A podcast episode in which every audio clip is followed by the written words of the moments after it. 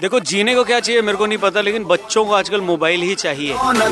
Red F सुन रहे हैं आप? गुड मॉर्निंग बोलने जैसा कुछ है ही नहीं, क्योंकि हर घर की यही कहानी है। माँ बाप परेशान है कि बच्चा मोबाइल पे चिपका रहता है, बात नहीं सुनता, मोबाइल खींचो तो वायलेंट हो जाता है इरिटेट हो जाता है, उसको संभालना पड़ता है, कुछ समझ नहीं आ रहा है क्या हो रहा है।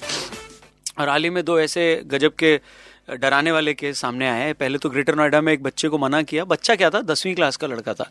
बोला, मैं घर छोड़ के भाग जाऊँ। घर छोड़ के भाग भी गया। चौबीस घंटे बाद मिला और मालाड में, मुंबई में एक बच्ची ने आत्महत्या कर ली। क्यों? क्योंकि मोबाइल से देने से मना किया। तो हमारे साथ इस वक्त टेलीफोन लाइन पर, क्योंकि ऐसे इश्यूज़ देखिए, हम लोग तो बस बात ही करेंगे, लेकिन जिनके यहाँ पर ज़्यादा बड़ा इशू हो गया है, वो तो जाकर हेल्प लेगा ना किसी ना किसी की। सो डॉक्टर विनोद कुमार गोयल जी हमारे साथ टेलीफोन लाइन पर हैं, child psychologist and head of Indian psychologist association.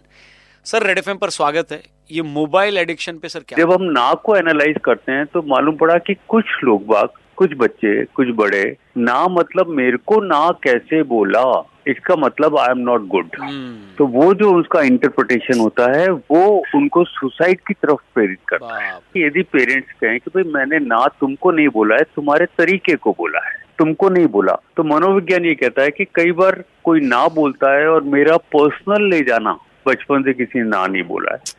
तो यदि ये चीज़ को डिफ्रेंशिएट कर लिया जाए सबसे पहले यदि अपने दिमाग में ले लिया जाए कि उन्होंने मेरे को ना नहीं बोला मेरी रिक्वेस्ट को ना बोला सही बात है। सोच की दिशा बदलते ही सुसाइड का आइडिया खत्म हो जाए सही बात है और ये चाहे मोबाइल है चाहे किसी भी चीज़ के लिए हो लेकिन अब तक सर ये इतने सारे केसेस आपने हैंडल किए। पिछले पैंतीस सालों में कम से कम हमने पचास हज़ार केसेस डील किए। बाप रे इसी से जुड़े हुए तो आ, कुछ बच्चे बहुत समझाने के बाद भी मानते हैं और कुछ नहीं मान पाते हैं। क्या आपका सुझाव साइकोलॉजी ये बोलती है कि बच्चे मोबाइल को यूज़ कर रहे हैं अपने को एक अच्छा बनाने के चक्कर। कोई बात करने वाला मिल रहा है, कोई सुनने वाला मिल रहा है, कुछ नए आइडियाज़ मिल रहे हैं। आप यदि घर में देखो नॉर्मली पेरेंट्स का डोमिनेशन होता है आइडियाज़ में। हमारा कहने का मतलब ये होता है कि यदि पेरेंट्स उनको बराबर की एज का समझ के एज अ फ्रेंड समझ के एज अ पार्टनर समझ के, और उनकी सोच को यदि डेवलप होने दिया जाए इंडिपेंडेंटली और उस पर कटाक्ष न किया जाए उसको काटा ना जाए उसको सुधारा ना जाए। साइकोलॉजी में ये वाला पैटर्न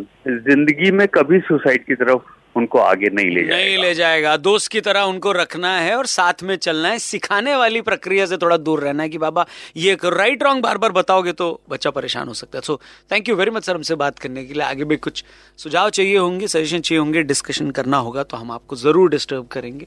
गाने थोड़े और बजाऊँगा मैं, और एड्स भी थोड़े और आएँगे, और थोड़े टाइम में बात करते हैं रेड एफ़ बजाते रहो। नमस्ते।